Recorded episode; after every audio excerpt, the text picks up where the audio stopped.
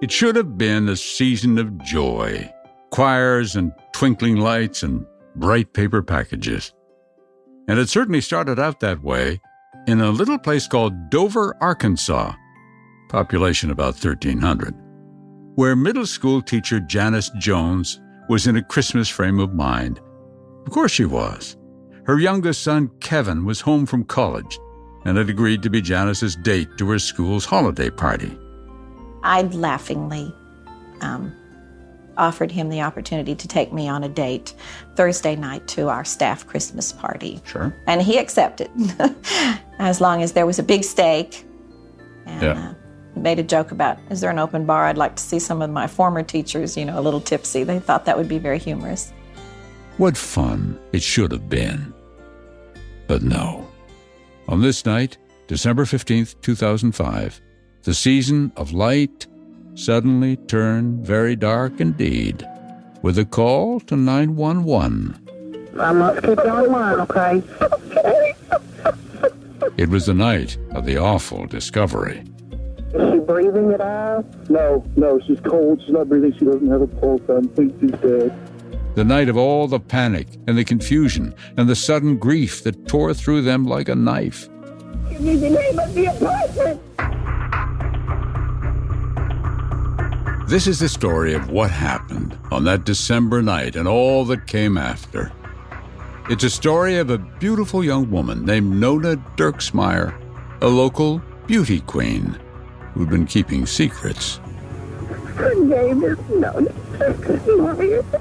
This case probably had more statewide publicity than any criminal case in many, many years, perhaps ever, in Arkansas. You probably ask no. any, any police officer in town here that uh, who did it, and they'll tell you who did it.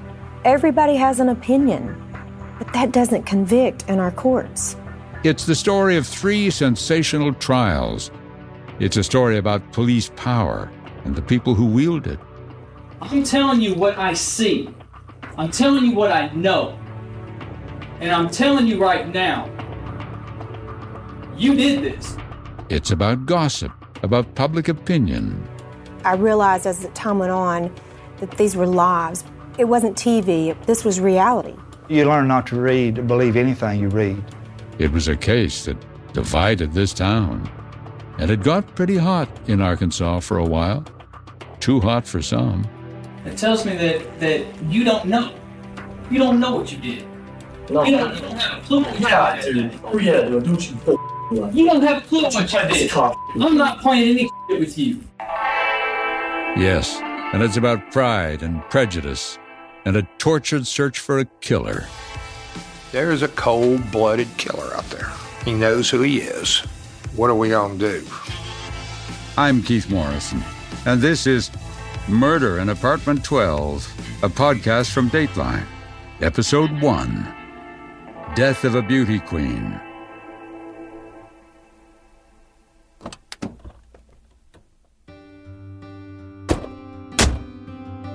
Mother and son left the house that evening in high spirits, Kevin looking good in black crewneck sweater and cream-colored slacks.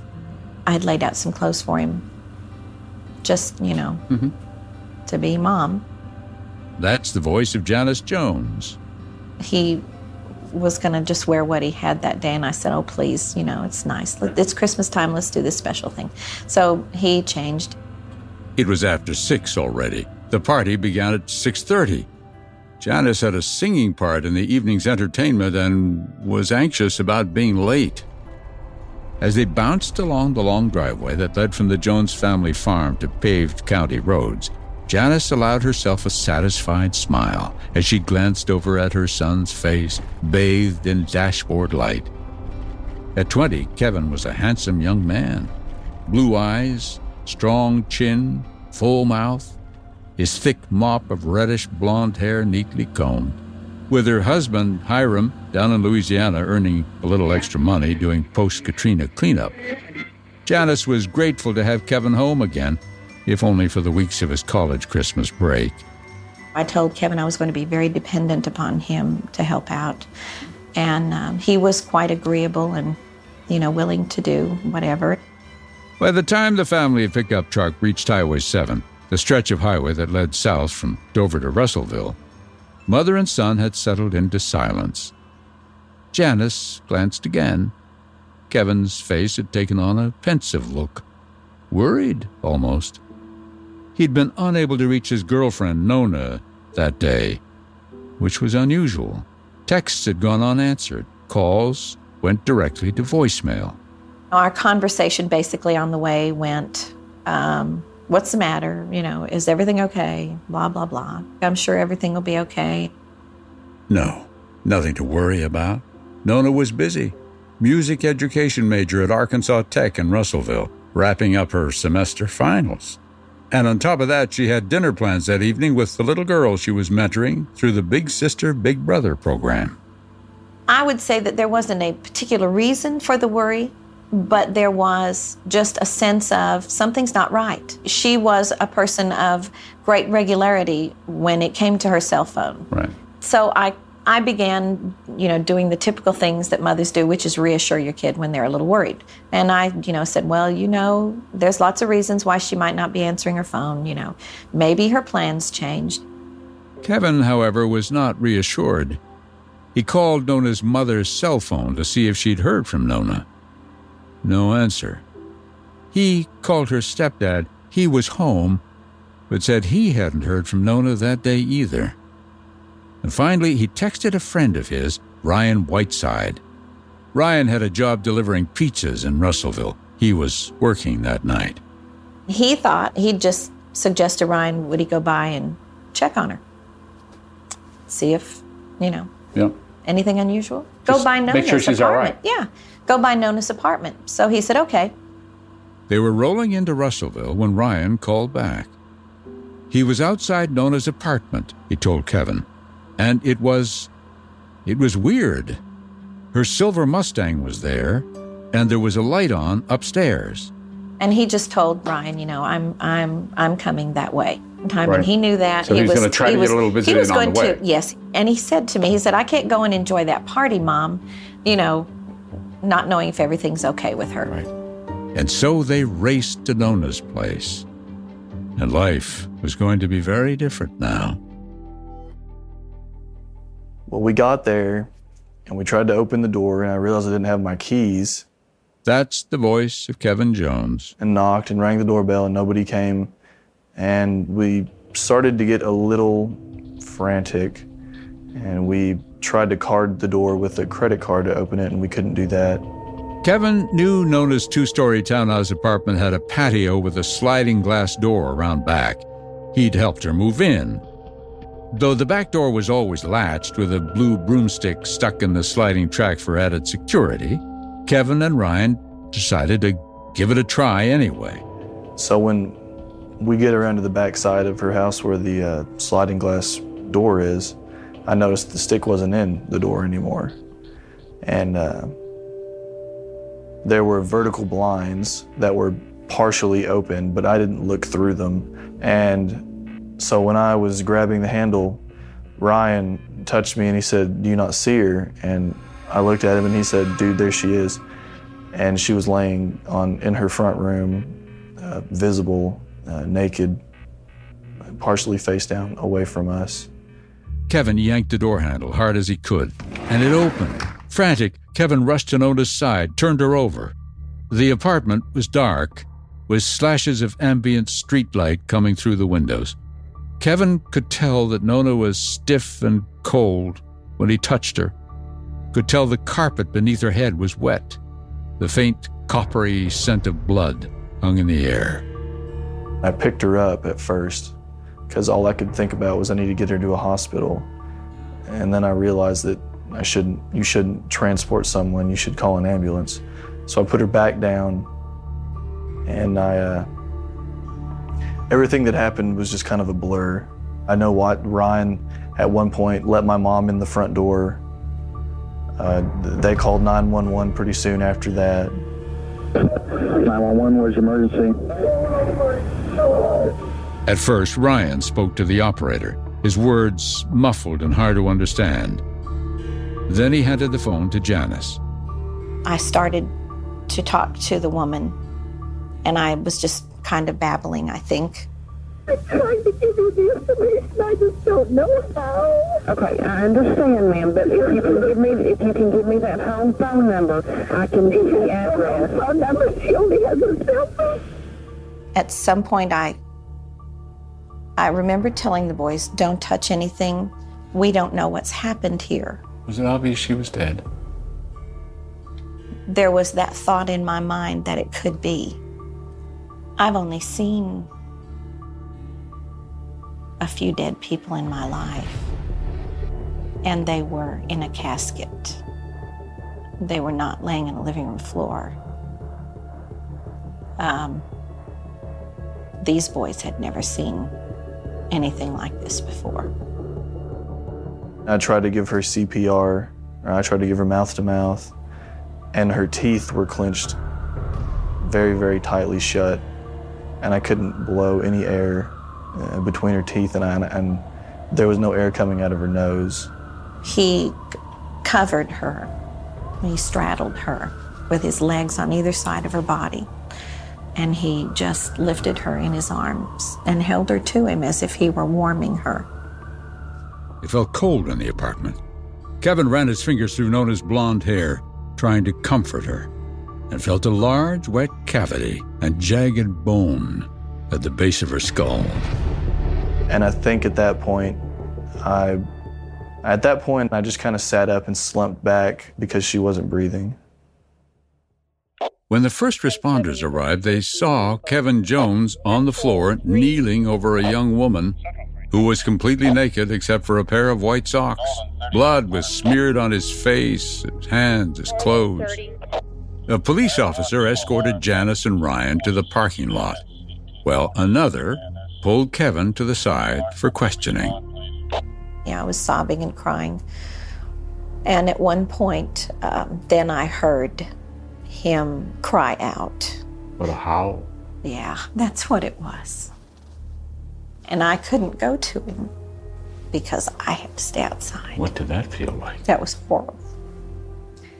I just kept asking them, where is my son? Can I go to my son? I wanted to hold him and comfort him because I knew he was grieving. And they wouldn't let you? They wouldn't let me. And so I, I decided I had better call my husband and tell him what had happened. But just what did happen to Nona Dirksmeyer? No end of trouble about that.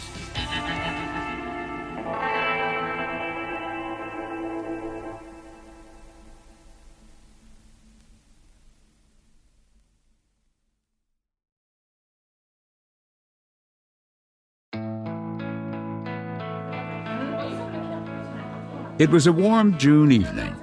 Six months before, headlines about a beauty queen's murder splashed across Arkansas. The young women backstage at the Miss Arkansas pageant were busy. Those who happened to be close to a mirror cast long, appraising glances at their hair, their makeup, their gowns. Others, standing alone, nervously glanced at note cards as they practiced prepared remarks. Waiting in the wings was Nona Dirksmeyer. She looked stunning in her flowing floor-length evening gown, baby blue, sequined and form-fitting, her hair glistening like poured gold. If she had peeked out of the audience, she might have seen friends from high school sitting together, and her mom, Carol, sitting with her new stepdad, Duane. Had she scanned the audience for her boyfriend, Kevin, she wouldn't really have expected to see him, at least not yet. Kevin almost always showed up late for these things. Nona was nineteen years old the night she sashayed in circles across the big pageant stage. This was her moment, the moment when all the pain and struggle of her life would be set aside. When her time came to speak, she confidently stepped up to the microphone. Hi, Nona. Hello, Lacey. What changes would you make in the current education system? I would encourage the teachers to be themselves and let the, chari- let the children experience them for who they are. Make the children want to come to school and learn, and make them want to be educated. Had she ever felt more alive than in that moment in June two thousand five? Six months later, she was dead. Newspapers played up the beauty queen angle, pretty blonde girl, murdered, headlines that sold papers. But back in Dover, people who knew Nona Dirksmeyer knew there was more to her than that, much more. When I think about Nona, I don't just think of this beauty queen girl, because that's not the Nona we knew. That's just one facet of her life. That is the voice of Margie Huckabee. Margie's daughter, Chelsea, was one of Nona's closest and dearest friends. They'd been friends since seventh grade. They were best friends. They knew everything about each other, the good, the bad, and the ugly. Margie knew the ugliest chapter in Nona's life had come early, when most little girls are still playing with dolls. But first, a little background. Nona was born on the day after Christmas, nineteen eighty-five, the second child of Paul and Carol Dirksmeyer.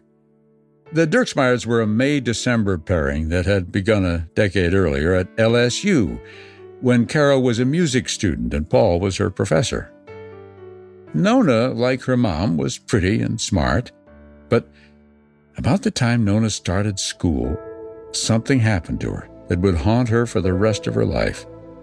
It was then, as a little girl, she was sexually molested by her father, Paul. How it happened and when and for how long it went on is unknown.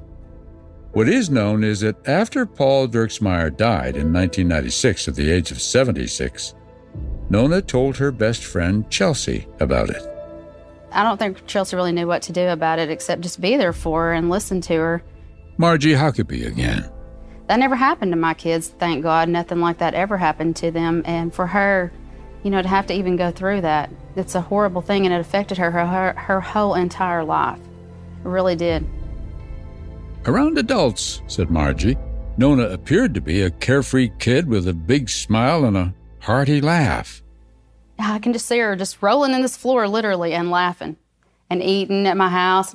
She just she was at home with us, just as comfortable as my kids. But privately, Nona struggled with nightmares, periods of deep depression and despair.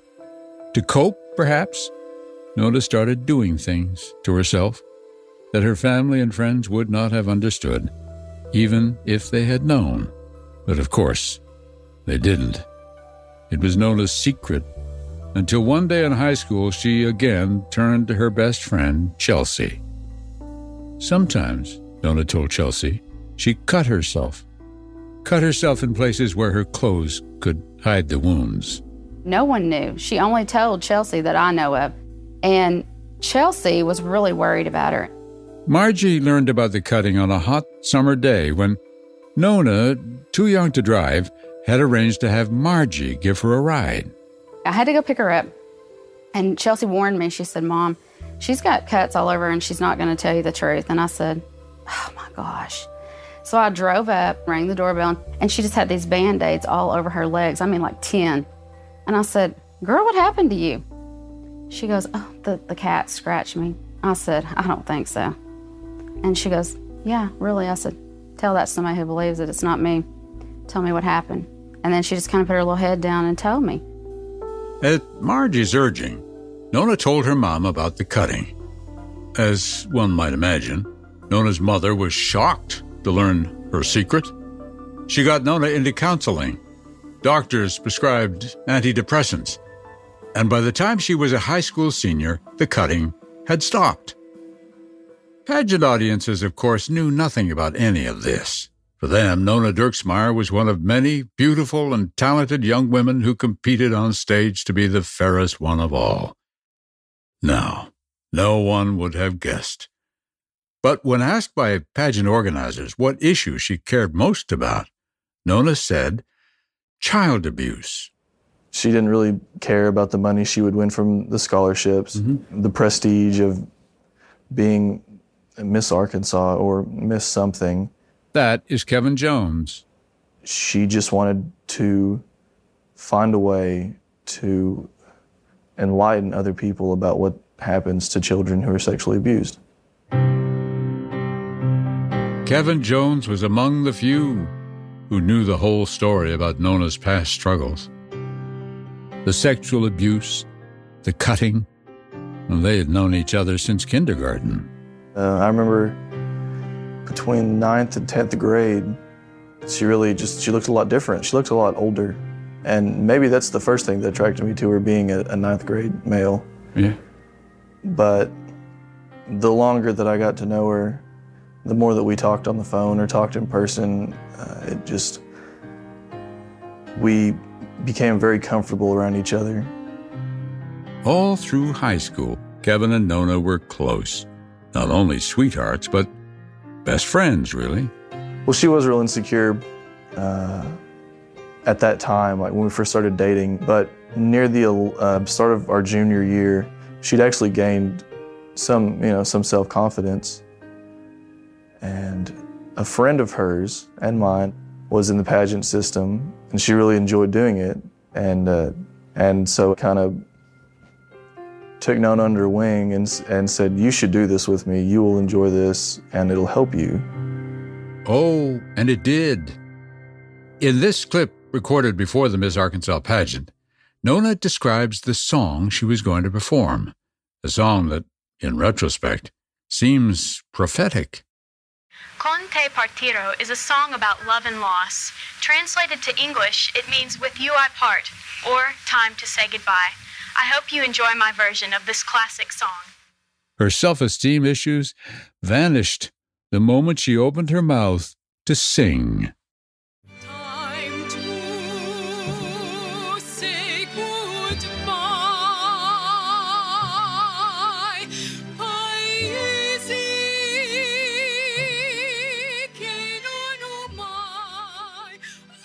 Kevin and Nona talked about getting married someday, and the adults who had seen them grow and mature together thought that was a pretty good idea. I saw them eventually marrying. Kevin's mother, Janice. I saw that possibility as very real because they were um, they were very good friends. Um, they were, in the times that I saw them, fairly compatible with one another. They were a couple. They were a couple. Mm-hmm. And it's like maybe the situation with them with the abuse made what they had together just a little bit more mature and serious than the typical teenage romance. Mind you, the key words here are teenage romance. Kevin and Nona were still teenagers, still in high school. There were still lots of potential potholes ahead of them on the road to matrimony. For instance, in their senior year of high school, another girl had caught Kevin's eye, so he broke up with Nona to pursue the other girl. I guess when some people start to get married, they get cold feet and they think about, well, you know, what? what's it going to be like for the rest of my Wait a life? Minute. I'm only, what, nineteen? Yeah, I eighteen? Was, uh, I, was, I was eighteen. Is this it for the rest of my life? Is that and, what you're thinking? Uh, I wonder if this is the best that it could be. I, I assume that's what I was thinking. I, I don't know. It, it was it was a pretty dumb mistake. It might have just been a foolish fling for Kevin. But for Nona, that breakup with Kevin must have seemed like an existential crisis. Kevin had been her confidant, her friend and partner. And just like that, he was walking the halls of their high school hand in hand with somebody else. Nona stayed in bed. She stopped eating, even skipped school. She was insecure, and, and Kevin was, to some degree, a part of what made her more secure. Yes, uh, and suddenly he wasn't so secure for her anymore. Yeah, right. What they were she, apart uh, from each other for, I think, about three, three weeks, four weeks maybe. That was it? It wasn't that long. What did she threaten to do? Uh, another mother um, said that she made a threat on herself, that she would kill herself, you know, if he didn't come back into the relationship or if they weren't able to get back together. In the end, Kevin did come back. He asked for a second chance, and Nona gave it to him. All's well that ends well? Not exactly. Her mom was pretty upset. I don't think her mom trusted me for a while, but Nona had no problem giving me a second chance. Those trust issues with Nona's mom never really went away. They just lay there, watching. But back in December two thousand three, when a long and happy life together once again seemed possible, Nona and Kevin picked up where they'd left off. We both expected to spend the rest of our lives together. Really not much doubt in your mind about that? Mm-mm. We'd talked about it. We'd talked about children's names.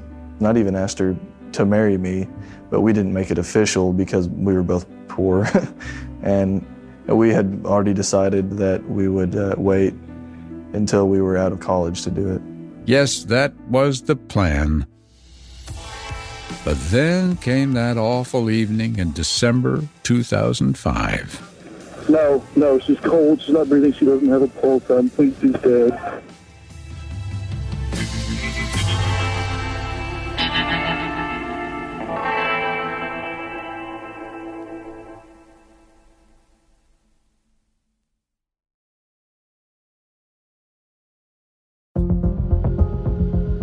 The detective's juices were flowing as he retrieved his camera from the car trunk and slammed it shut. A homicide in Russellville? In ten years in law enforcement in Pope County, he'd never worked one of those. thirty minutes earlier, the detective had been Christmas shopping with his wife, and then came the call. An unattended death at the Inglewood Apartments. The lieutenant said it looked like murder. Down the hill, the crowd of onlookers in the parking lot was growing larger outside the two-story apartment building, waiting, perhaps, to see the body brought out of number twelve. It was cold, down in the twenties, and the night air smelled like a hard frost was coming. If the detective even gave that a second thought, he might have smiled. His name was Frost, Mark Frost. Inside number twelve, the detective brushed past a mop-haired kid and a couple of uniformed cops who were on their way out. Down the hall, the detective would have seen activity in the living room.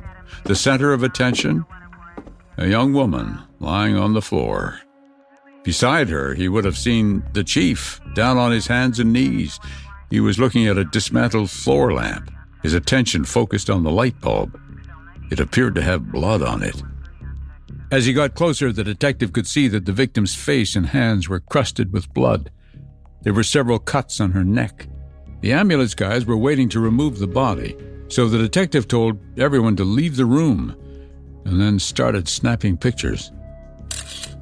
Aside from the blood and the body, the room was a mess. There was a great mound of clean, unfolded clothes piled high on the blue-checked couch.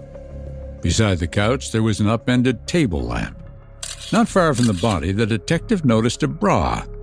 Near one wall, he saw a pair of jeans, inside out, underwear rolled up inside, as if both had been pulled off in one hurried motion. On the floor, near the body, lay a broken floor lamp with a dented base and a bloody candle jar. Blood smears on the blinds that covered the sliding glass door. Around the corner, in the kitchen, more signs of a struggle. A blood splatter on the oven door. A bag of cat food and a flip phone lay on the floor as if they'd fallen from the kitchen table during a struggle. The back of the phone had been removed. The battery was missing. And then there was this. On the kitchen counter, a torn condom wrapper and a steak knife lay side by side. Given that the victim was naked and had cuts on her neck and shoulder, that seemed like something to pay attention to. Upstairs, where the bedrooms were, it was also a mess. Dirty clothes all over the bed and floor in one room, sheet music all over the floor in the other. Sorted in a way that, well, might make sense to a musician. To the detective, the messiness didn't seem to have much to do with the crime. No, more likely this is just the way the girl lived. No sign of forced entry. No sign of anything stolen. The detective had a hunch. The dead girl had known her killer. They usually do. But in that moment, the detective's thoughts about the crime mattered little. It wasn't even his case. At least, not yet. Well, Detective Mark Frost documented the crime scene at Nona Dirksmeyer's apartment Kevin Jones was three miles away at the Russellville police station. He was there to give a statement to the police, but for thirty minutes, he simply sat alone with his thoughts in a cold, stark, white interrogation room. Then the door opened. Kevin, my name's David Verdon, okay? David. This is Kerry James. How you doing, Kevin? All right, we're both detectives with the Russellville Police Department. Detective Verdon was all business. Nothing touchy or feely about him. Shaved head, gray hoodie. He did all the talking. Kevin, I need to ask you some questions, all right? Uh, before I can do that, I have to read you your rights, all right? You're not under arrest this time or anything like that. The detective began by asking Kevin to tell his story. How was it that Kevin had come to find his girlfriend's body? I just kept calling her, calling her, calling her, and she never answered. I figured I might as well check line. The detectives leaned forward, and Kevin unspooled his story about driving to his mom's party, worrying about Nona, enlisting the aid of the pizza guy, and finally seeing Nona on the floor through the sliding glass door. She was laying there face up. Opened the door and went in. I started to pick her up, and I got her up.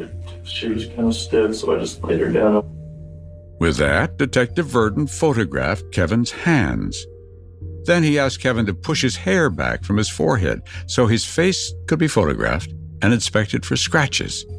Something on Kevin's forehead caught the detective's attention. What happened? Where?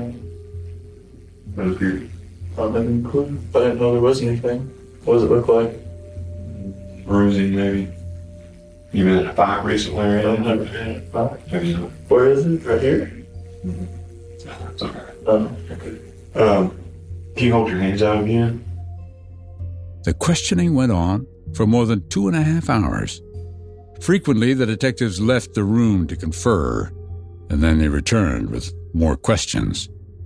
There were questions about his relationship with Nona. They were very, very exclusive. Questions about his alibi. Where had he been that day? When had he been there? Who had he seen? Who had seen him? Then they asked all those questions again. Start from, from your day again. I woke up somewhere between nine and ten. My grandma called me. According to Kevin, his day had basically consisted of errands and emails. Lots of people had seen him, talked to him that day, he said. Just asked them. Got something to eat, talked to my friend Jeremy Huggins. And what time that was? Uh, that was about, about a quarter to one. As for Nona, she texted him around nine a.m., he said, just to say good morning. But he didn't respond because he was trying to sleep. He told the detectives that he knew Nona had finals that morning, so he didn't try to contact her till after noon. The first time I called, I think it rang once and then went straight to her voicemail. Uh, every time after that, it just went straight to her voicemail. And I didn't see any cause for alarm. She, I thought she might be at school taking a test or something. Kevin told the detectives that when Ryan the pizza guy told him Nona appeared to be home but wasn't answering the door, that's when he became alarmed.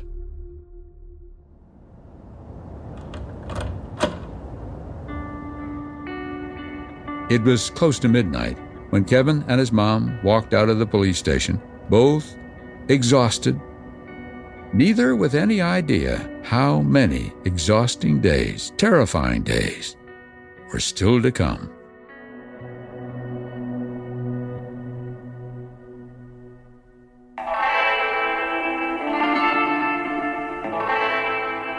This season on Murder in Apartment twelve. She just warned me, there's already talk in the community. The boyfriend did it. There are people out there who think that I did it. And I don't know how you would change their minds. Listen, I process crimes, and I'm good at it. It's what I do, okay? It became obvious that when things didn't fit with the Russell Police Department's theory of the case, that they ignored it. She said he is free to go, but he doesn't really realize that. I thought, well, I'll get the attention. so I stuck a chair through the wall. I have been brutalized over uh, nationwide, uh, that I'm in, an inept investigator, uh, that I don't know what I'm doing. I've had enough of that. It is a lie. They're all three lying. It took several years of my life for me that I'll never get back. Murder in Apartment twelve is a production of Dateline on N B C News. Tim Beecham is the producer. Brian Drew, Deb Brown, and Bruce Berger are audio editors. Keani Reed is associate producer. Adam Gorfain is co-executive producer. Liz Cole is executive producer. And David Corvo is senior executive producer. From N B C News Audio, Bryson Barnes is technical director. Sound mixing by Bob Mallory.